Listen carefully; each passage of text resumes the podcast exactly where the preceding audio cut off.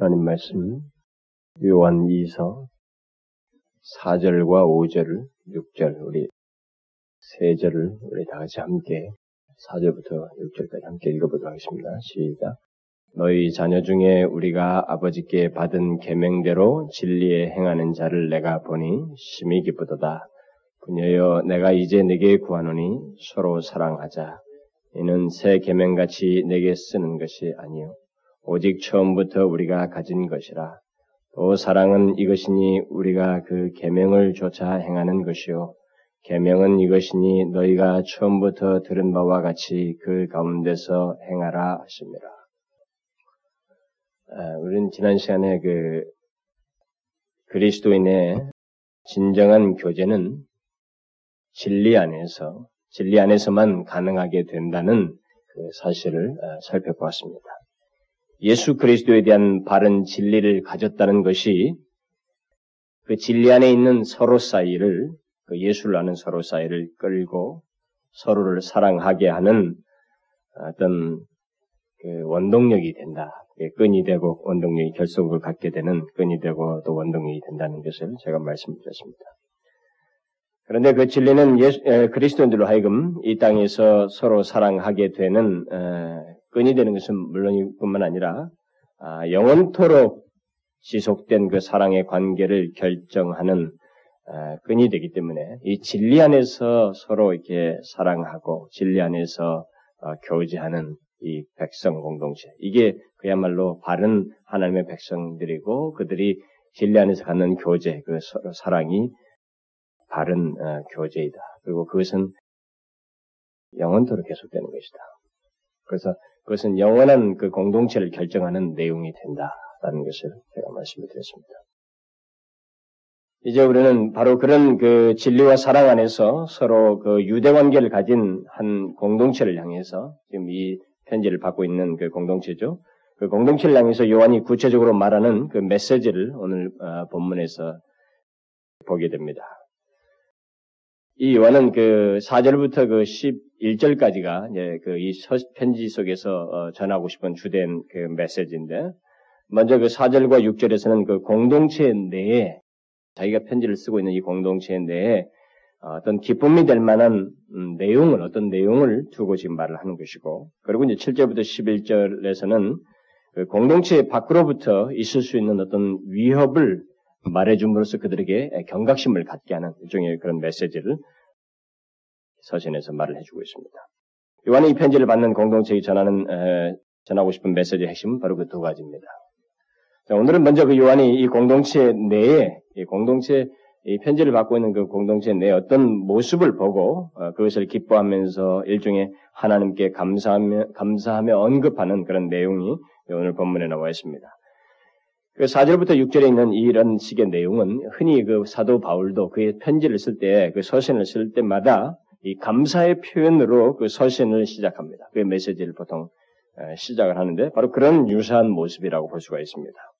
너희 자녀 중에 우리가 아버지께 받은 계명대로 진리에 행하는 자를 내가 보니 심히 기쁘도다.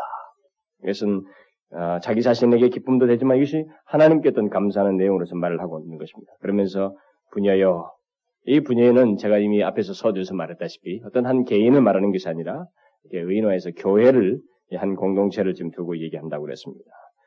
내가 이제 내게 구하노니 서로 사랑하자. 이는 새 계명같이 내게 쓰는 것이 아니요 오직 처음부터 우리가 가진 것이라. 또 사랑은 이것이니 우리가 그 계명을 조차 행하는 것이요 계명은 이것이니 너희가 처음부터 들은 바와 같이 그 가운데 행하라 하심이라. 오늘 본문에서 반복적으로 사용되는 말이 있습니다. 그렇죠? 지난번에는 반복되는 말이 또 다른 어, 진리라는 말이었는데 오늘 그 이 4절부터 6절 사이에서는 반복되는 그 많이 반복되는 말이 있습니다. 그게 뭐죠?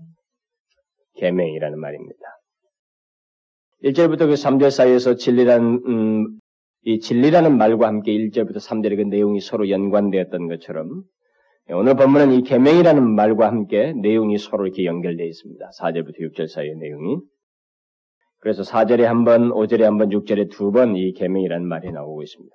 결국 오늘 본문의 내용은 계명이라는 말과 함께 몇 가지 진리를 서로 연결시켜서 우리에게 말을 해주고 있습니다. 자, 먼저 요한은 사절에서 계명을 말하면서 진리를 행하는 자라는 이런 말을 쓰고 있습니다. 그러니까 이 말은 결국 계명은 진리를 행하는 것이요, 어, 뭐 진리를 따르는 것이다라는 이런 말을 하고 있는 것입니다. 요한이 지금 이 편지를 받는 그 교회의 그 성도들을 보면서 자기가 기뻐하고 있는 것은 바로 그것입니다. 너희 자녀 중에 에, 아버지께 받은 계명대로 진리에 행하는 자를 내가 보니 심히 기쁘도다. 요한은 여기서 계명과 진리를 행하는 것을 연관지어서 말하고 있는데 우리가 여기서 먼저 생각해야 할 것은 이 사람이 기뻐하는 내용입니다. 무엇 때문에 이게 기뻐하는가라는 거죠. 요한이 이 교회의 성도들을 보면서 지금 굉장히 심히 기쁘다 이렇게 말을 하고 있습니다. 그 기뻐하는 이유가 뭡니까? 무엇을 보고 지금 기뻐하고 있다는 것이죠. 그것은 그들이 진리의 진리 안에 행한다는 것 이것을 보고 이 사람이 심히 기쁘다 이렇게 말하고 있습니다. 우리는 이미 지난 시간에 요한이 같은 진리 안에 있다는 것이 서로를 묻고 사랑의 교제를 갖게 한다. 그래서 교제 안에서의 사랑은 교제 안에서의 그 어떤 사랑을 결국 진리가 창조하는 것이다. 라는 것을 제가 지난 시간에 언급을 했는데, 여기서 요한은 진리 안에 있다는 것이 서로 사랑하게 할 뿐만 아니라 서로에게 큰 기쁨이 된다고 하는 이런 사실을 우리에게 예, 말을 해주고 있습니다. 우리 그리스도인들은 다른 그리스도인들이 진리 안에 행하는 것을 보면 그것이 보기에 참으로 아름답고 사랑스럽고 그것으로 인해서 마음이 기쁘게 되는 것이 이게 진리 안에 있는 진리 같은 진리 안에서 서로 교제하고 있는 그 공동체 안에 있는 지체들의 특성이다라는 것을 또한 여기서 지금 말을 해주고 있습니다. 그러니까 진리 안에 있는 그리스도인 음, 그리스도인들 모두에게 이것은 그 서로가 어떤 사람이 진리 안에서 이렇게 어, 행하는 것을 보게 될때 어, 같이 기뻐하고 즐거워하고 결국 어, 진리의 영이신 성령을 모신 자들이 공통적으로 가지고 있는 자기도 모르게 가지고 있는 특성이죠 이게 음? 일종의 자기도 모르는 어떤 영적인 본능과도 같은 것입니다. 어떤 다른 사람이 에, 진리 안에서 이렇게 행하고 진리 안에서 성장하는 것을 볼때 같은 그 진리 안에 있는 사람이 그걸 보고 기뻐하는 거예요. 그를 사랑할 뿐만 아니라 그것이 서로 사랑하게 하는 끈이 될 뿐만 아니라 그것들 인하여서 그 사람 그, 그, 그, 그 사람을 인하여서 기뻐하고 굉장히 아, 즐거워하는 감사해하는 이런 일이 같은 공동체 안의 지체들 가운데 있다라는 것입니다. 여러분들이 우리가 이 신약의 서신들이 1세기 당시에 기록되어 있잖아요. 1세기 당시에 그들이 이런 서신들을 기록할 때 윤리적이지 어떤 것을 우리는 다분히 그냥 이 문자를 가지고 윤리적인 어떤 내용들에만 편중을 하지만 그런 내용들이 어떤 배경 속에서 어떤 정서 속에서 나왔었는지를 좀볼 필요가 있어요. 초대교회는 우리 시대가 각각 개별적으로 이 말씀들을 받아가지고 각각 개개인이 지키려고 하는 이런 문제를 넘어서서 그들에게는 그것이 대단히 공동체적인 이렇게 서로 간에 정말 그렇게 하지 않으면 안 되는 성령의 연합과 역사와 그리고 각각 성령을 모신 자들이 개별적인 삶을 살면서도 그 힘을 유대 관계 속에서 이 공동체 지체 관계 속에서 그걸 누리고 나타낸다고 하는 것을 우리가 신약의 서신 속에서 봐야 됩니다. 이것은 잘 감추어진 내용이거든요. 우리는 사도행전에 그냥 나와 있는 서로 그들이 떡을 떼며 교제했다. 이걸 가지고 공동체적인 어떤 이 모양을 자꾸 갖추려고 한단 말이에요. 그렇게 어떤 게 공간에 공동체적으로 모여서 사는 거 이런 것들을 자꾸 생각하는데 그게 아니고 지금 여기서도 보면은 각각 개별적으로 이 사람이 떨어져 있단 말이에요. 사도 요한도 이 공동체와 이렇게 떨어져 있지만 그들이 진리 안에 행한다는 이 사실이 내게 큰 기쁨이 되는 거예요. 이게 뭡니까? 진리 영이신 성령을 모신 자들 사이에서 각자에게 이 공통적으로 갖게 되는 영적인 일종의 본능과도 같은 것이란 말이에요. 그런 일이 있게 된다. 이런 맥락에서 보면 성경에 명시되지 않은 이게 감추어진 내용이지만 이런 것들을 통해서 보게 될 때 우리들의 오늘날의 교회는 상당히 초대교로부터 이탈해 있어요.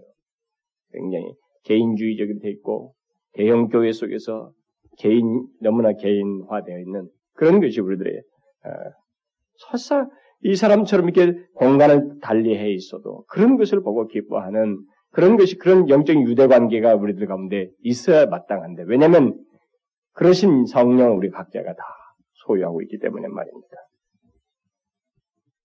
근데 우리 예, 오늘날의 그런 교회는 이런 부분에서 굉장한 취약점을 가지고 있습니다. 그래서 결국 만일 어, 교회 안에서 어떤 사람이 어, 다른 사람이 진리 가운데 행하는 것을 보고 싫어한다면 뭐뭐 이런 일이 있다. 오늘 본문과 반대되는 장면입니다. 뭐 싫어하거나 다른 사람이 같은 공동체 안에서 이 사람이 진리 안에 서 있어 이렇게 진리 안에서 행하는 거, 성장하는 모습을 보고 그것을 시, 싫어하거나 괜히 시기하고 경쟁적인 태도로 그런 사람들을 경계하며 미워하는 일이 있다면 그 사람은 정상적인 그리스도인이 아닙니다. 실제로 근데 이런 사람들이 있단 말이에요. 교회 안에는. 교회 안에는 어떤 사람이 남들로부터 그들이 참 교회를 잘 자라는 것, 신앙 영적으로 잘 자라는 것 때문에 그것이 다른 사람들로부터 은원 중에 그 사랑을 받아요. 우리는 불가피하게 그런 일이 생긴단 말이에요. 그걸 보면서 우리가 기뻐하고 감사해하고 참 보기 좋으니까.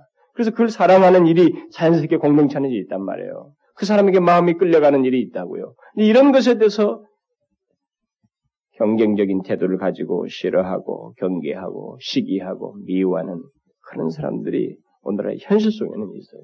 그러니까 이 반, 오늘 본문과 반대되는 장면이 오늘의 현실 속에 있다는 것이죠. 그것은 그 사람은 대단히 잘못된 사람입니다. 정상적인 그리스도인일 수가 없어요. 만약 그 사람이 그리스도인으로서 일시적으로 그렇게 됐다면 그는 일시적으로 성령을 거스르고 있는 것이고 마귀의 괴계에 빠져서 그가 자기의 인간의 본성을 따라서 어떤 행동을 하고 있는 것입니다. 어쨌든 그런 상태가 굉장히 안 좋은 거예요.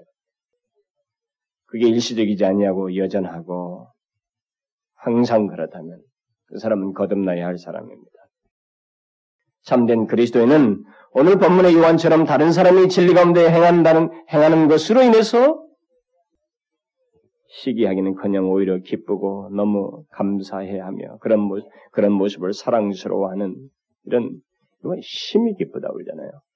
심히 기뻐하는 이런 모습이 있게 된다는 것이죠. 여러분들 우리 이런 걸 잘 생각해 봐야 됩니다. 우리는 이런 것들이 실제로 우리들에게 있는지 잘 생각해야 돼요. 우리들의 신앙이 너무 개, 개인, 내, 나만 생각하고 말, 내 개인의 구원, 그 나만 잘 되길 바라고, 어? 내 자신에만 관리하고. 이건 잘못됐어요. 그건 정상적인 신앙일 수가 없습니다. 하나님 앞에서 나의 신앙을 알면서 이게 자연스럽게 내가 신앙이 성장하고 하나님을 바르게 되는 것도 나에게 큰 기쁨이고 유익이고 만족이고 즐거움이지만 다른 공동체 나와 통일하신 그 진리 안에 진리 안에서 예수 안에서 성령 안에서 그가 성장하는 거 자라나는 것에 대해서 우리도 역시 기쁘고 즐거워야 되는 거예요. 왜냐하면 같은 영을 우리가 소유했고 우리가 같은 진리 안에 거하고 있기 때문에 그래야 된다는 것입니다. 이게 공동체예요. 이게 그리스도인들의 교회라 이 말입니다. 그래서 저는 이 공동체를 섬기면서 제가 그 가장 예쁠 때가 있는데 그때는 어떤 영혼이 진리 안에서 서가는 모습을 볼 때예요.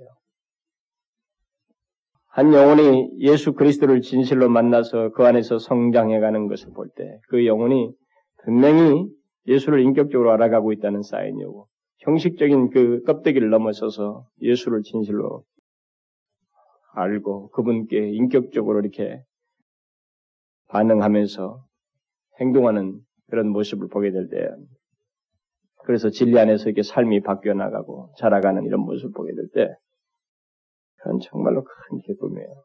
시간이 지나면서 그렇게 사람이 이렇게 그 사람 안에서 그런 모습을 보인다는 것은 참으로 기쁜 일이라고. 그건 우리도 똑같아. 사도 요한이나 우리 다를 바 없어요. 성령이 똑같이 우리 안에서 그렇게 그런 정서를 갖게 하기 때문에 이건 똑같다고. 그렇지 않습니까?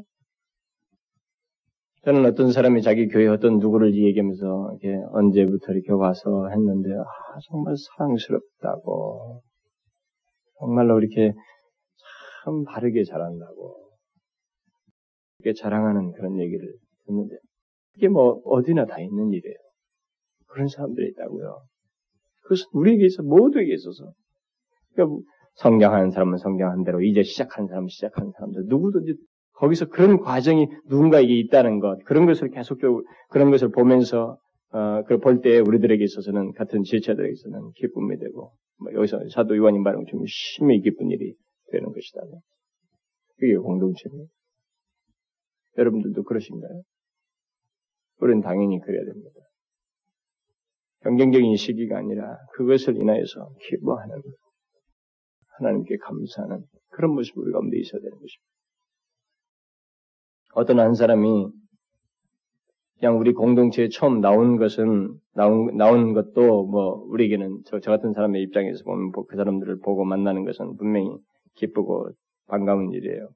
그러나 그로 인해서 진실로 기뻐해야 할 때는 그가 처음 나올 때가 아니고 그가 이 공동체 내에서 이렇게 머물면서 영적으로 성장하는 모습을 보게 될 때, 진리 안에서 이렇게 행하는, 어?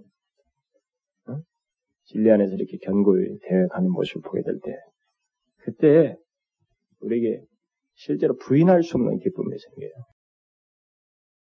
뭐, 내게 무슨 유익이 있는 것도 아닌데 말이죠. 뭐, 누가 돈 주는 것도 아니고, 나한테 뭐, 칭찬해 주는 것도 아니고, 이익도 아닌데도, 그런 사실을 보는 것이 우리에게 기쁨이 되는 거예요.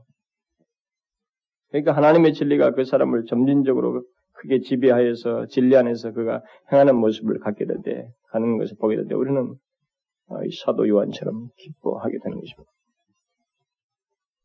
저는 우리 공동체 내에서도 그런 사람들을 보게 돼요. 제가 누구를 뭐, 거론할 것도 아닙니다. 또 거론해본들 성숙치 못한 사람들은 그런 것들을 오해하고 시기하고 잘못 받아들이는 아직도 우리들에게는 불완전한 그런 모습들이 있기 때문에 그걸 거론할 일은 아니지만 저는 우리 공동체 안에서도 그런 사람들이 있은 걸 봐요. 그것은 제가 노골적으로 드러내지는 못하지만 하고 싶어도 때로는 절제를 하는 편이지만 시간이 지나면서 그의 영혼이 풍성해지고 진리 안에서 이렇게 행하는 모습을 보게 될 때, 처음과 그 지금 사이의 그 시간에 많은 시간을 이렇게 제가 전체를 필름에 담아놓듯이 머릿속에 다 보고 담아놓은 것이 있기 때문에 그것은 큰 기쁨이라고요. 아, 부인할 수가 없어요. 그것은 큰 기쁨입니다. 그런 사람들은 사실 우리 모두에게 기쁨이 되는 사람들이에요. 그것은 그리스도인이면 모두 같은 마음이어야 되고 같은 정서여야 된다고 믿습니다.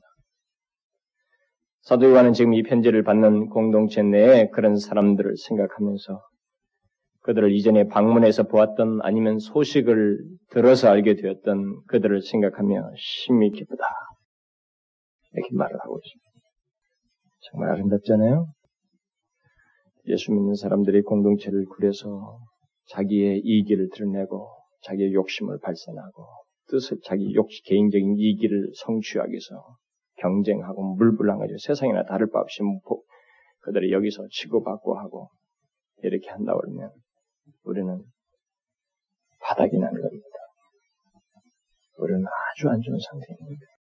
그것은 하나님께서 교회를 세운 것에 대한 후회할 만큼의 상태로 가버린 것입니다. 그걸 알아야 돼요.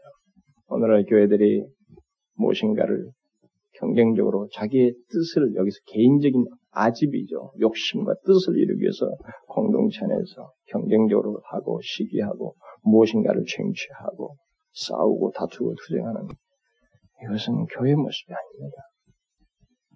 교회 안에는 공동체 안에는 이와 같은 일이 있어야 됩니다. 진리 안에서 서가는 모습.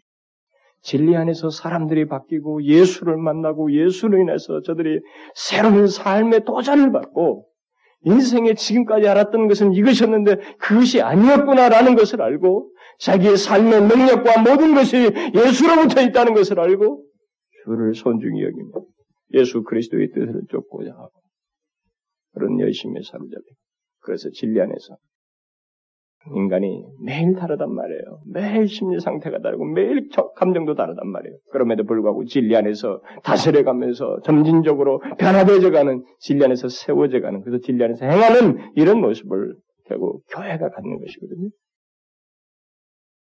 이런 것이고 그리고 그런 모습을 보는 것이 다른 사람들에게는 즐거움이고 기쁨이고 아, 이건 감사할 일이다. 세상에서 그렇게 뻣뻣했던 사람들이 다 자기밖에 몰랐던 사람들이 이렇게 바뀌어가면서 진리 안에 견고히 서 있구나. 우리들이 과거를 보면 다 이럴 수 없는 사람들이 우리들 안에 이런 일이 있구나라고 하면서 그런 것 때문에 기뻐하고 감사하는 그게 바로 공동체예요. 뭡니까? 하나님이 역사하고 있다는 것입니다. 성령께서 그들 가운데 운행하시고 주장하시고 심령들을 다스리시고 있다고 하는 명확한 증거인 거예요. 이런 것들이 교회 속에서 서서히 사라져 버렸을 때 우리가 드러낼 수 있는 게 뭐겠어요? 뻔한 것입니다. 교회 이름과 교회의 자랑거리와 사람들의 행한 일 이런 것밖에 우리는 자랑할 것이 없게 되는 거예요. 그러면 그 교회는 이미 하나님께서 후회할 만큼의 교회로 가버린 거예요. 그걸 알아야 됩니다. 아닙니다.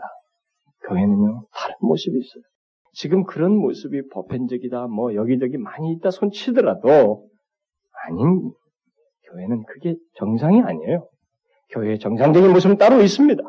하나님은 그것을 원하시며 우리에게 그렇게 나타내시기 원하셔요. 언제든지 그렇게 회복하시기 원하십니다. 또 그렇게 하실 거예요.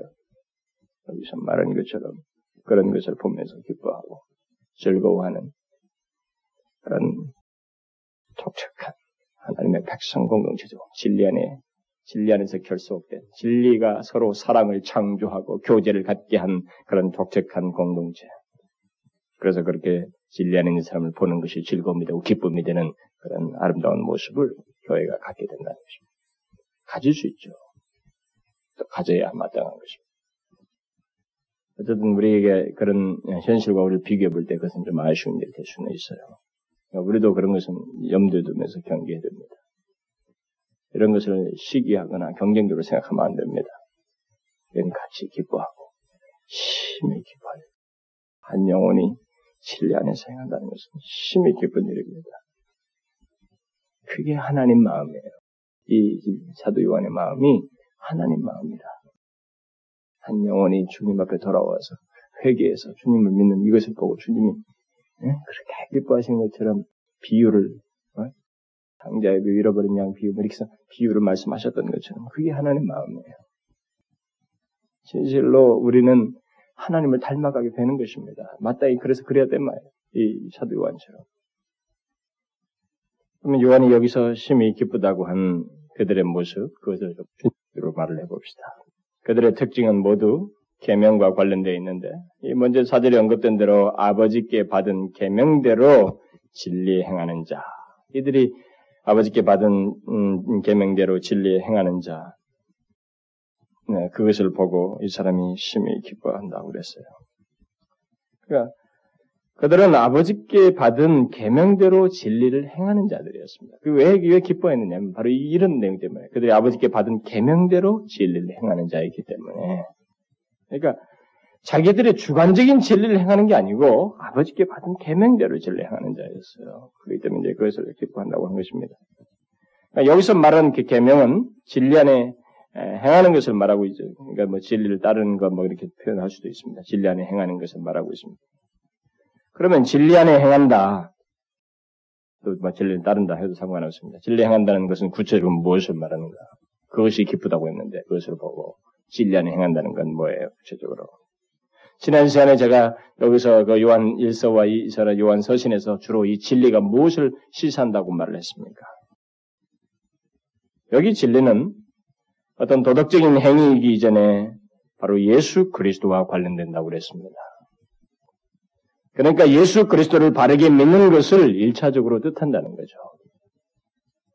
그렇다면 진리 안에 행한다는 것은 이 땅에 육신을 입고 오신 하나님의 아들 예수 그리스도를 바르게 믿는 거예요. 실제 예수 그리스도를 두리뭉실하게 주관적으로 사람들이 들려준 그게 아니라 실제적인 이 땅에 오신 하나님이시면서 동시에 인간이신 예수 그리스도를 바르게 믿고 그와 인격적으로 교제를 갖는 것입니다. 동시에 그를, 그를 믿음에 따라 그에게 순종하는 것, 그것이 진리 안에 행하는 것입니다. 아버지께 받은 계명이 바로 그겁니다. 이 땅에 오신 예수 그리스도를 믿고 따르는 거예요. 진리 안에 행한다는 말이 바로 그것입니다. 하나님 아버지께서는 그 아들 예수 그리스도를 두고 그렇게 말씀하셨습니다. 세례받을 때 이는 내 사랑하는 아들이요 내 기뻐하는 자라. 이게 하나님의 직접적인 말씀이셨습니다. 그리고 또 변화산에서도 말씀하시기를 이는 내 사랑하는 아들이요 내 기뻐하는 자니 너희는 저의 말을 들으라 이렇게 말씀하셨습니다. 아버지께 받은 계명은 바로 이런 것입니다. 이 땅에 육신을 입고 신 예수 그리스도를 하나님의 아들로 믿는 것이요. 그래서 그의 말을 듣고 순종하는 것입니다. 이게 진리 안에서 행하는 거예요. 요한이 앞에서 언급한 대로 그리스도인은 바로 이 같은 진리 안에서 거하면서 또 이 진리와 영원히 거한다, 함께한다 이런 말을 했습니다. 그러니까 우리 그리스도인들은 이 진리를 벗어날 수가 없다는 거예요. 이 진리 안에 거해야 된다는 것입니다. 그러니까 이 요한 당시에 예수 그리스도를 이렇게 이 진리를 그렇게 중요시한 것은 여러분 잘 아시죠? 사람이 거기서 다 나뉘어버린 것입니다. 그리고 사람들이 틀리기 시작할 때도 다 예수 그리스도와 관련해서 다 틀려나간 거예요.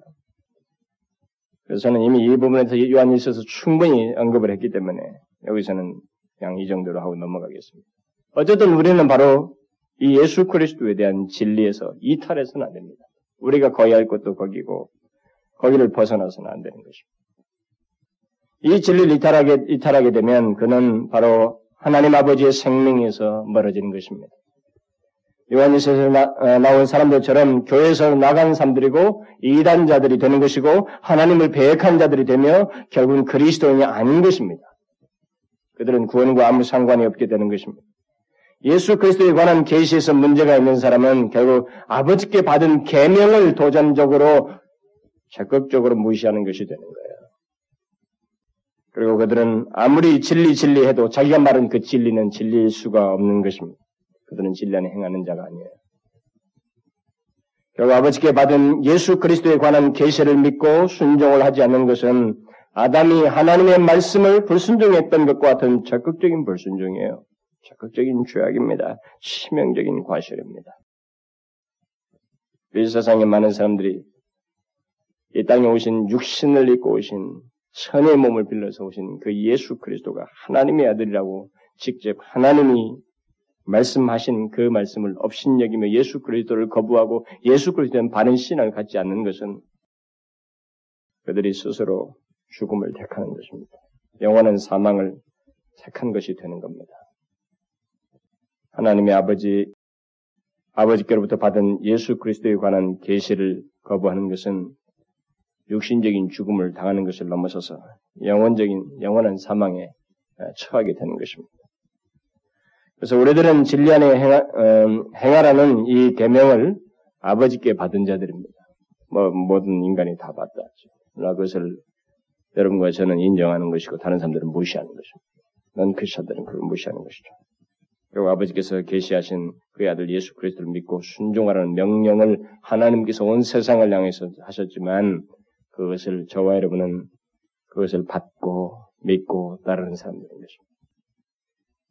그래서 성경은 바로 이 계명대로 예수 그리스도를 믿고 따르는 자는 영생을 얻었고 요한복음에서 그렇겠죠.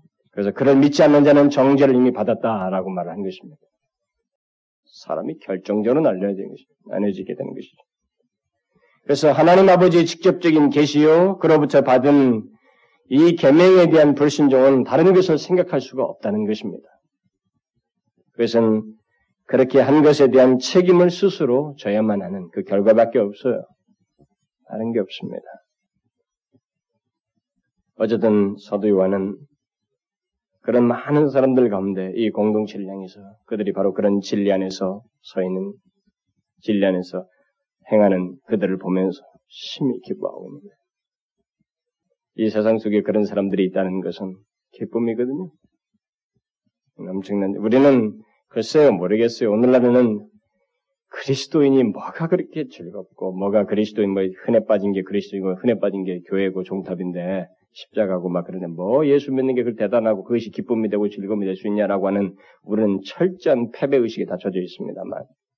그래, 우리 한국교회 같은 경우는, 예수 믿는 우리들부터가 이 입을 조심하지 않고 우리들부터가 비판을 너무 쉽게 해버린다. 교회 비판, 무슨 비판. 그냥 우리가 정보 노출을 다 하는 거예요. 그렇게 우리들부터가 철저하게 사단의 종로로 타고 있는 거예요. 패배의식이 저들어 그렇기 때문에 이런 성경의 메시지와 이런 그 배경에 대해서 우리는 생소하게 여기질 수밖에 없어요. 심히 기쁘지가 않은 것입니다. 그런 사람들이 있다라는 것을 이 사도 요한은 기뻐했단 말이에요. 우리는 그런 사람들이 교회 안에 있고 그런 사람들이 이 세대 속에 그래도 많이 있다는 것이 우리에게 즐거움이 되고 기쁨이 되지 않는 것은 우리가 지금 잘못되어 있다는 거예요. 신앙적인 것이 상당히 왜곡되어 있다는 거죠. 이 시각도 뒤틀려 있다는 거죠. 너무 흔해 빠지니까. 뭐, 다 그런 줄 알고 쉽게 단정을 치는 것입니다.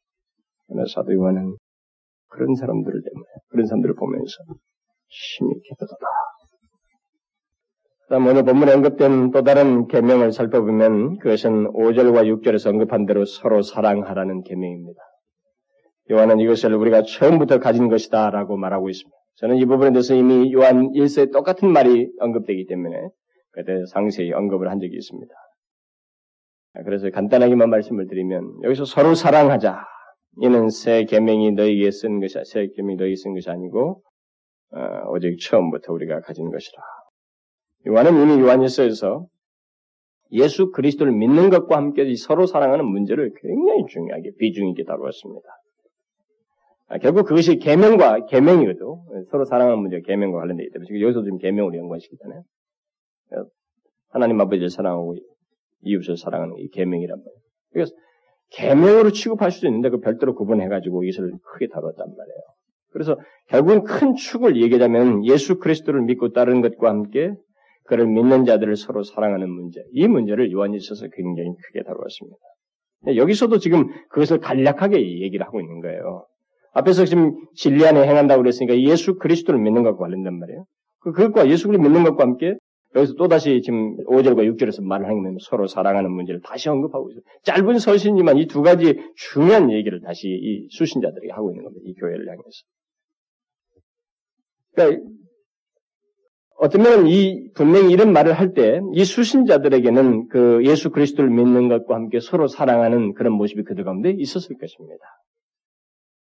자, 그러니까 이제 그런 여기서 자기가 심히 기뻐하는 내용 속에 이제 담고 얘기를 하는 것인데 그럼에도 불구하고 서로 사랑하는 문제를 다시 지금 여기서 제안하는 거예요. 또 언급을 하는 것입니다.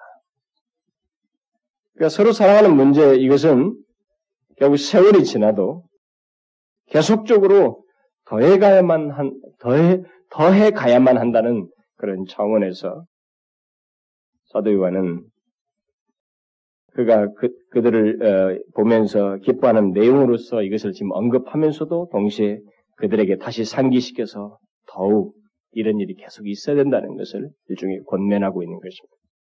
그러니까 예수 그리스도를 믿는 것과 함께 서로 사랑하는 것은 그리스도인들에게 있어서 굉장히 중요한 특징이에요.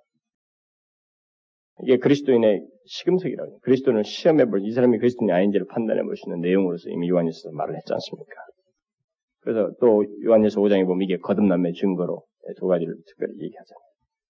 그러니까 요한은 예수 그리스도를 믿고 순종하는 것이 아버지께 받은 계명이라고 하고는 이제는 서로 사랑하라는 이 어, 계명을 말하면서 이것은 구약에서부터 있었던 것이고 뭐이 새로운 게 아니란 말이죠. 있었던 것이고 동시에 예수 그리스도께서 주신 계명이라는 것을 결국은 상기시켜 주고 있는 것입니다. 새 계명이 아니라 처음부터 가진 것이다. 그러면서 요한은 자신을 포함하여서 서로 사랑하자 이런 얘기를 하는 것입니다. 내가 너에게 구하노니 이제 내게 구하노니 서로 사랑하자. 이들에게 있어서 진리 안에서 행할 뿐만 아니라 이들이 서로 사랑하는 모습이 있었거든요. 그것이 지금 이 사람에게는 심히 기쁜 내용 속에 사실 포함되는데 여기서 지금 그럼에도 불구하고 이 사람이 어, 자신을 포함해서 서로 사랑하자 이렇게 말을 하고 있습니다. 이것은 자기 자신을 포함해서 그들이 지금도 사랑하고 있음에도 불구하고 뭐 어떤 명령을 쓰지 않고 지금 이게 주님께서 주신 계명을 나에게는 뭐 특별하고 너희들에게는 아, 나는 이미 받았으니까 뭐 너에게만 해당되는 이 계명이다 이렇게 구분하지 않냐고 자기를 포함하여서 동등하게 받아야 할 계명으로서 두면서 요청을 하는 거예요. 서로 사랑하자. 그러니까 이 편지의 수신자들이 사랑하고 있는데 이 사도 요한도 지금 서로 사랑하는 그런 사람인데 다시 이런 얘기를 여기서 재차 요구를 하고 있는 것이에요, 결국은. 결국 이것은 무엇을 말합니까? 이 편지를 쓰는 사도 요한 자신을 포함해서 우리 그리스도인들은 서로 사랑해야 된다는 이 요구를, 이 주님의 계명이죠. 서로 사랑해야 된다는 이 명령, 서로 사랑하는 이 명령을 우리는 세월이 지나도 계속적으로 현재 하고 있어도 계속 우리가 그 서로 사랑하라는 이 말을 들어야만 한다는 것이죠. 이런 이런 요구가 우리에게 필요하다는 것입니다. 요한은 이때 당시 이 편지를 쓸 당시 백발노인이었습니다. 그는 지금껏 서로 사랑하면서 살아온 사람입니다. 그리고 이 교회 성들도 서로 사랑하고 있었어요. 그럼에도 불구하고 그가 자신을 포함하여서 서로 사랑하라고 하며 그것을 구하는 것은 우리들이 예수 그리스도를 믿고 나서부터 처음 그리스도인의 삶을 시작하, 시작하면서부터 알게 된 이 계명, 서로 사랑해야만 하는 이 계명을 우리의 삶 속에서 끊임이 없이, 끝이 없이 계속해야 된다는 거예요. 이 허허백발 노인이 됐어도 지금까지 그렇게 살아왔던 사람이라 할지라도 그래 해야 된다는 거죠. 그래서 자기 자신을 포함하여서 이게 친근감 있게 이걸 요청하고 있는 것입니다. 이 형제를 서로 사랑하는 문제는 잠시도 멈춰서는 안 된다는 거죠. 저는 요한일서를 강의하면서 그런 생각이 들었어요. 형 서로 사랑하는 문제가 너무 많이 나왔기 때문에 거기서 제가 계속 너무 많이 나오기 때문에 반복되는구나 하고 덤성덤성 뛰어넘을 수도 있었는데 그렇게 할 수가 없었어요. 왜냐면 그 이제 의문이 예, 가졌던 게 뭐냐면 예수 그리스도를 믿는 문제는 그걸 그렇게 강조하는 것은 이해가 간단 말이에요. 저에게 있어서. 그건 뭐 너무나 당연한 것이기 때문에. 근데 그걸 강조하는 건 못지않게 서로 사랑하는 문제를 계속 강조하는 거예요. 그러니까 이게 그렇게 비중을 둘 만큼 한 문제인가라는 저의 그 잘못된 편견이 이제 깨져 나가는 거예요. 우리가 예수를 믿는 사람들은 종종 그런 생각들을 하게 되잖아요. 근데 이 사도 요한이 여기서 서로 살아가는 문제를 예수를 믿는 것과 함께 큰 축으로서 얘기를 하고 있습니다. 믿음과 사랑. 그래서 자기가 지금까지 노인이 되도록 이렇게 했지만, 지금 자신을 포함해서 너희도 그렇게 하고 있었지만, 우리가 서로 사랑하자. 이것은 처음부터 우리가 가진 것이다. 그러니까 그 서로 사랑하라는 이 요청을 이 사도 요한은 우리가 다시 기억할 필요가 있다는 거예요. 세월이 지났어도 다시 기억할 필요가 있다. 현재 우리가 서로 사랑하고 있다 할지라도 우리들은 이런 요청을 계속 필요로 하는 그런 사람들이다라는 겁니다. 그런 애약함도 있겠고 또 지속적으로 그냥 한 번 사랑하고 마는 게 아니라 계속 사랑함으로써 그 성숙해 나갈 필요도 있기 때문에 그런 맥락에서 지금 이것을 자기를 포함해서 요청을 하는 것입니다. 서로 사랑하자. 사실 우리들은 여러분들은 어떤지 모르겠어요. 우리가 요한예서를 설교를 하면서 서로 사랑하자는 문제를 얼마나 많이 얘기했습니까? 제가 너무나 많이 나오니까 본문에 그것을 얼마나 제가 많이 설명을 했어요. 그런데 그때 여러분들이 듣고 지금 사이 어떻습니까? 무슨 차이가 생겼습니까? 그것으로 인해서 더욱 성숙해지고 오늘 또 있지 않냐고 서로 사랑하는 이것에 대해서 여러분들은 동일한 마음과 열심을 가지고 있습니까? 우리는 잊어버려요. 취약점을 가지고 있어요. 우리는 이런 말을 다시 들어야만 하는 그런 사람들입니다. 우리는 언제든지 다시 내 욕심을 쫓고 어느덧 자신의 본성적인 욕구를 쫓아서 나를 위하는, 나 자신만을 위한, 내 중심적으로 모든 걸 생각하고 다른 사람과의 관계를 내 중심적으로 관계를 갖고 표현하는 여기에 우리는 쉽게 더 돌아가 버려요. 쉽게 돌아가 버려요. 그렇지 않지 않습니까? 쉽게 돌아간다. 교회에서 그렇게 사랑하자, 뭐 하자 해도 어느새 이제는 또 가서 우리는 사랑과 정반대되는 시기와 다툼과 이런 험한 언변들을 우리끼리 틀어놓는 것입니다. 우리는 그것이 필요해요. 우리는 서로 사랑하자는 말을 계속적으로 듣지 않으면 안 되는 그런 연약함들을 가지고 있고, 실제로 이 사도 요한은 그 누구보다도 그것을 잘 알고 있는 사람입니다. 자신은 그렇게 해온 사람인데도 불구하고 자기를 포함하여서 이렇게 말을 하는 거죠.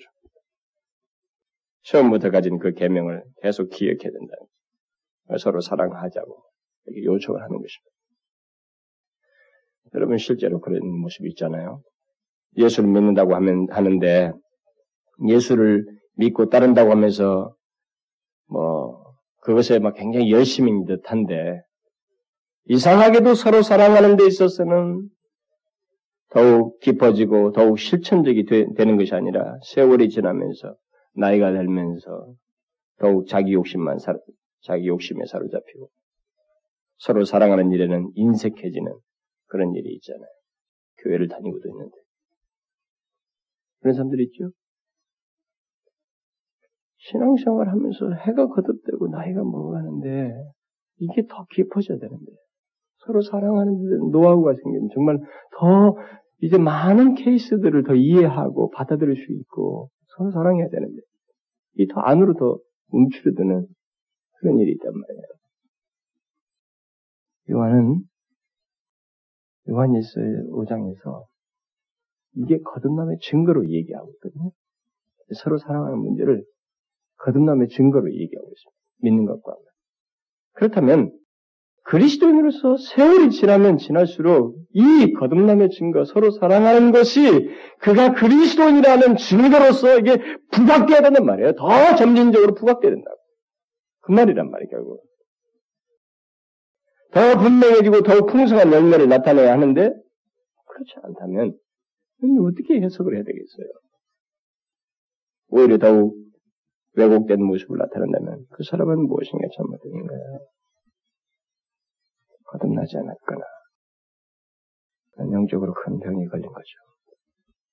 그래서 요한은 우리의 그런 모습들을 알고 또 자기 자신에게도 그런 연약함도 있었기 때문에 이 사람들 옆에서 얼마든지 장로로서 여기 그들에게 이 사도죠 사도로서 말씀을 가르칠 수 있는 권한이 있는 사람인데도 불구하고 그런 이런 문제에 대해서 권위로 자기를 제외시키고 이렇게 하라. 이 처음부터 주님께서 주신 계명이니까 따라야 된다. 서로 사랑해라. 이렇게 그 명령을 반복형으로 쓰지 않냐고 사랑하라고 한 주님의 말씀을 사랑하자라고 하는 정류형으로 바꿨어요. 자기를 포함해서. 그것은 자기 자신이 잘 아는 것입니다. 그러니까 우리는 계속적으로 이런 요청이 필요하다는 거예요. 그렇지 않습니까? 솔직히 말해보십시오. 저부터가 그렇거든요. 이런 요청이 계속. 뭐 서로 사랑하지 않은 말을 뭐 2년 전에 저도 청년부 청년 시절에 수련회 가서 뭐 그, 그런 설교를 정말 감동 있게 들은 기억도 저는 생각이 난단 말이에요. 그러면서 막 같이 청년들 같이 울고 막 그랬더니 그때나 지금이나 다시 또 듣고 또 듣지 않으면 안 되는 그 말씀이 필요로하는 우리들의 모습이 있다 이 말이에요. 현재 사랑하고 있어도 이 말을 듣지 않으면 안 되는 그런 것이 우리 가운데 있단 말입니다. 아, 백발 노인이 됐어도, 백발 노인이 된 사람도 자기에게 있어서 그런 누구보다도 성숙된 형제 사랑의 그런 연매들을 가지고 있는 이 사람인데도 불구하고, 자기를 포함해서 서로 사랑하자. 그것은 우리가 처음부터 알고 있는 것이다. 받은 것이다. 이 최고의 계명이 만일 자기 안에서 열매를 맺지 못한다면 이 런 모습이 드러나지 않는다면 그 사람은 하나님 순종할 수 있도록 이첫 계명에 순종할 수 있도록 사랑할 만큼 누구를 충분히 기꺼이 나를 희생하며 사랑할 수 있도록 나를 향하여 베푸신 하나님의 사랑의 크기를 제가 좀 더 알게 해주십시오. 그렇게 구해보세요. 나를 어떻게 사랑했는지를 알게 되면 요한일서가 그거 있잖아요. 하나님이 우리를 어떻게 사랑했는지를 알게 되면 그것이 결국 사랑하라고 하는 그 교훈으로 가는 내용 아니었습니까? 하나님이 우리를 어떻게 사랑하셨는지를 알게 됩니다. 하나님의 아들을 내주면서 독생자를 보내면서까지 그를 죽, 죽게 하면서까지 위한 사랑을 나타내셨단 말이에요. 그 사랑을 소, 알고 소유한 자가 이제 자연스럽게 형제에게서 사랑해야 된다는 흘러가야 된다는 얘기를 한 거 아닙니까? 그이 부분이 아직도 분명하지 않다면 이것이 아직도 내게 크게 분명하지 못해서 이렇게 자연스럽지 못하다면 이걸 구할 필요가 있죠. 하나님 제게 알게 해주시오. 하나님께서 저를 얼마나 사랑하셨는지 그 깊이를 조금이라도 알게 해주십시오. 그래서 세월이 가면 갈수록 다른 형제를 향하여서 자기 희생적인 주께서 보이신 그런 사랑을 더욱 더 폭넓게 깊게 좀 빈번하게 갖게 해주십시오. 이렇게 구할 필요가 있죠. 물론 우리는 이 부분에서 완전할 수가 없어요. 실패할 수가 있습니다. 그러나 여러분 실패는 두려워하지 마십시오. 형제 사랑의 가장 깊은 음, 그 어떤 이해를 가지고 있는 이 사도 요한조차도 서로 사랑하자 이렇게 말하고 있거든요. 그러니까 그런 자기 인생 속에서 그런 말이 필요할 만큼의 실패 경험도 다 포함하는 거예요. 그러니까 우리 공동체 내에서도 우리 개개인들이 다 마찬가지예요. 우리들이 이 부분에 있어서 설사 부족함이 있고 실패하는 일이 있어도 계속적으로 이 서로 사랑하라고 하는 이 말씀 앞에 우리 자신들이 서야 되고 또 들어야 되고 또 그것이 실제로 내게 열매를 맺어쳐야 된다는 거예요. 그게 이상하게 안 되면은 이게 그리스도의 사랑을 받은 사람이에요. 예수 십자가의 은혜를 아는 사람입니까? 거듭난 사람이냐는 거예요. 어른이 말씀을 계속적으로 드려야 됩니다. 들어야 돼. 다시 새롭게, 아, 또 내게 그런 부분에 아직도 미숙함이 있고, 어느새 내가 또다시 내 것으로 돌아왔구나. 나밖에 모르고 있구나. 우리 늙을 때까지, 죽을 때까지, 하나님 앞에 갈 때까지. 이 두 개의 축을 소리하면 됩니다. 그리스도를 믿는 것구나. 성경을 자랑하는 것. 이건 일시적으로 있는 게 아니고 변함없이 있어야만 하는 증거라는 것입니다. 그다음 마지막으로 요한은 오늘 본문 6절에서 서로 사랑하라는 계명을 다시 언급하는데 그 서로 사랑하는 것 예, 다시 말하면 여기 사랑하는 것 사랑이 예, 순종과 서로 밀접하게 관련되어 있다는 것을 여기서 말을 해주고 있습니다. 잘 보시면 6절은 두 개의 문장이 서로 병행을 이루고 있는 것을 보게 됩니다. 첫 문장이 첫 번째 문장은 사랑은 이것이니라고 시작하는데 그 다음 문장은 뭐예요? 계명은 이것이니라고 시작합니다. 그 사랑은 이것이니라고 하면 그 다음에 이어지는 문장은 우리가 그 계명을 조차 행하는 것이요라고 말했는데 그 다음 계명은 그 다음 문장은 너희가 그 가운데서 행하라 하심이라 그 가운데서는 사랑 안에서겠죠. 서로 병행을 이룬 거니까. 그러니까 그게 내용이 지금 서로 병행되어서 무엇인가를 이 계명과 관련해서 뭔가를 강조해 주고 있습니다. 뭡니까? 여기서 사랑은 이것이니의 사랑과 계명은 이것이니의 그 계명을 말하면서 계명을 조차 행하는 것과 사랑 안에 행하는 것을 서로 연관시키고 있습니다. 그러니까 사랑은 계명을 조차 행하는 것이고 결국 순종이다 이렇게 말해주고 있는 거예요. 그 사랑을 순종과 연관지고 있는 것입니다. 그러니까 우리가 하나님을 사랑한다면 어, 우리 주 예수 그리스도를 사랑한다면 우리의 사랑은 뭐 어떻게 나타나야 되겠느냐? 그것은 그의 계명을 순종하는 것으로 나타나게 된다는 거죠. 나타날 수밖에 없다. 우리들의 사랑의 표현과 나타남은 계명을 지키는 것으로 나타나게 된다. 네, 그 얘기입니다. 그것에 대해서 이미 주님은 충분히 말씀하셨거든요. 타락방에서 잡혀지기 전날 밤에 그 얘기를 하셨단 말이에요. 너희가 나를 사랑하면 나의 계명을 지키리라. 사랑하면 내 계명을 지키라. 또 나의 계명, 계명을 가지고 지키는 자라야 나를 사랑하는 자니.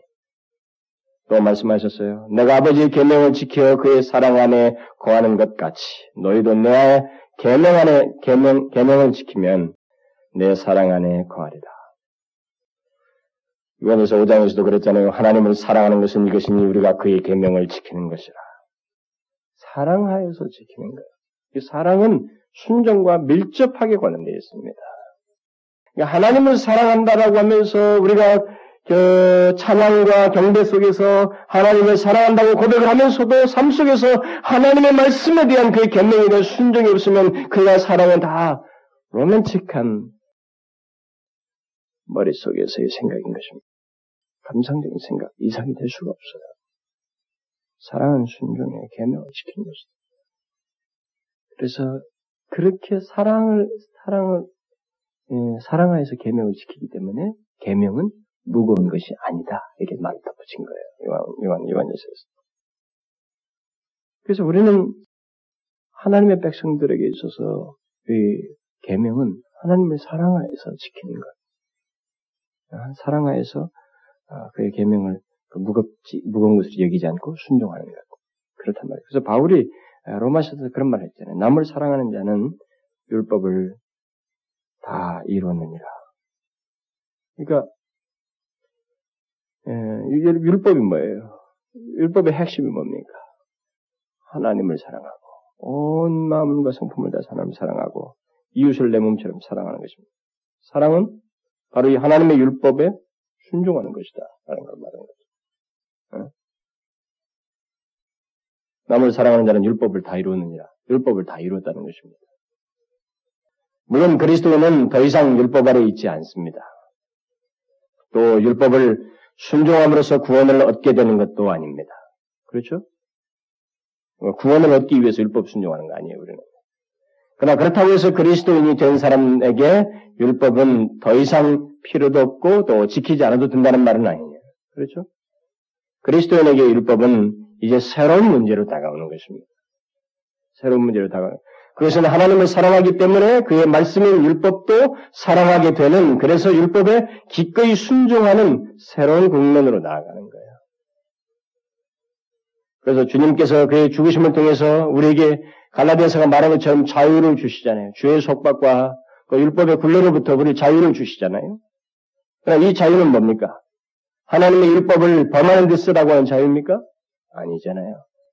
이제는 이 자유를 가지고 율법을 지키라는 것입니다. 자유롭게. 하나님을 사랑함으로 그의 계명을 지키라는 것입니다. 전혀 새로운 각도예요. 요한은 결국 오늘 본문에서 세 가지 사실을 말해주고 있습니다. 계명이라는 말과 함께 그리스도인들에게 있는 특징적인 내용들을 말해준데 첫 번째는 그리스도인은 아버지께 받은 계명, 그 진리에 행하는 자라는 것입니다. 그러니까 예수 그리스도를 믿고 순종하는 자이다. 또 그리스도인은 서로 사랑하는 자이며 동시에 그 계명을 끝없이 지켜야 한다는 것입니다. 그리고 마지막으로 그리스도인은 하나님을 사랑함으로 그의 계명에 특히 서로 사랑하라는 계명에 순종하는 자라는. 서로 사랑하는 계명에 순종하지 않는 것은 하나님을 사랑하는 자일 수 없어요. 순종이 없는 사람은 하나님을 온전히 믿는다고 말할 수가 없습니다. 이것은 하나님의 백성들을 규정하는 중요한 특징입니다. 여러분, 여러분은 바로 이 두 가지 축이죠. 예수 그리스도를 믿는 것과 형제를 사랑하는 이 두 가지의 중요한 축을 분명하게 가지고 있습니까? 제가 요한일서 5장 설명할 때 언급을 했었습니다. 네, 가지고 있습니까? 이게 그리스도인의 거듭남의 증거이고 그리스도인을 규정하는 아주 중요한 내용입니다. 지금 이 요한이 기뻐하고 있는 그 내용인데 바로 이 두 개를 가지고 있는 거예요. 특히 서로 사랑하는 것에 있어서 진보가 있습니까? 한번 보십시오. 진보가 있습니까? 그런 모습을 가졌다면 그것은 굉장한 거예요. 이, 십, 이 저기 요한이 볼 때는 심히 기뻐하는 말이에요. 왜?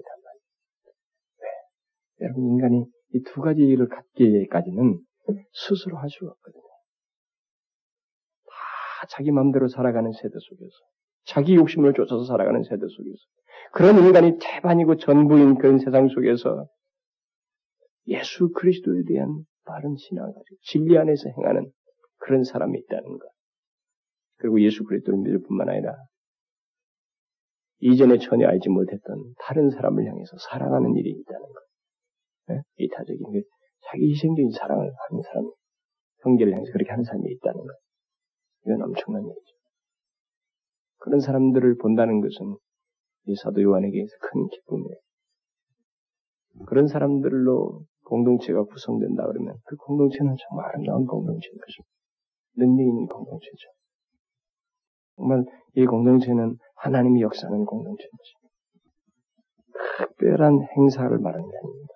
그의 공동체는 가장 기본적인 것 같은 이런 것들로 추측이 되어서 그들의 공동체의 특성으로 나타나 있어요.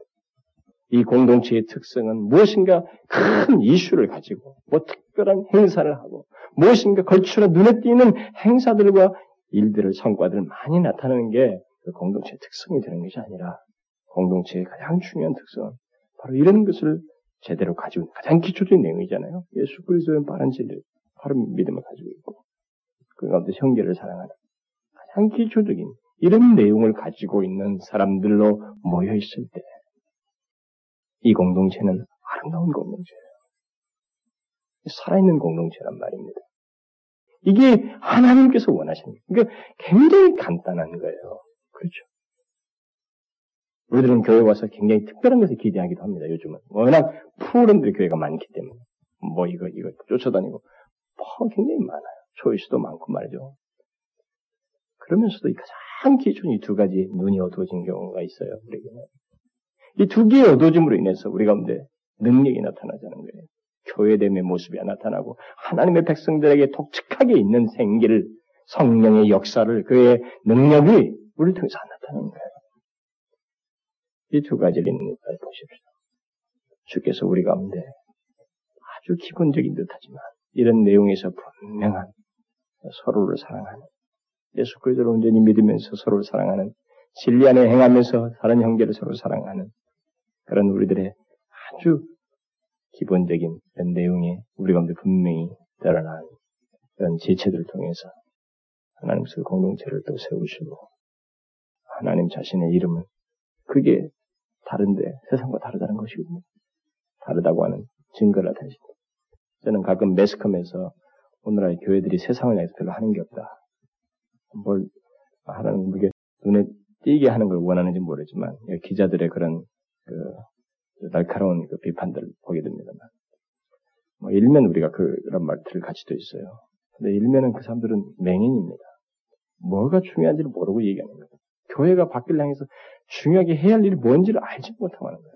영혼이라고 하는 것에 대한 시각이 그들에게는 없기 때문에 그리고 성령이 그들 가운데 나타난 역사하여서 그들의 삶을 통해서 하나님이 드러나는 것, 주의 이름과 영광이 드러나는 것이 더 중요하다는 것에 대해서 이해가 없기 때문에 자꾸 행사, 드러난 어떤 물질적인 현상들, 무슨 어, 어떤 행동들, 요걸 자꾸 기대하면서 교회를 향해서 질타하는 것입니다. 그들의 그 맹인 같은 지적은 어떤 면에서는 들을 가치도 없어요. 교회의 생명은 밖에서 열심히 활동하는 게 아닙니다. 그것은 결과적이고 부차적으로 뒤따르게 돼 있어요. 그것조차도 능력이 있어서 해야 돼요. 성령이 굴복하고 성령의 감동을 따라서 바로 이렇게 예수 그리스도의 바른 진리 안에서 진리 안에서 결속된 사랑을 가지고 서로 사랑하는 가운데서 그 능력이 드러나야 되는 거예요. 우리 안에 그것이 있으면 우리 공동체는 능력 있는 공동체인 것입니다. 그런 사람은 하나님의 신실한 백성이에요. 이 두 가지 축이 있는지 보십시오.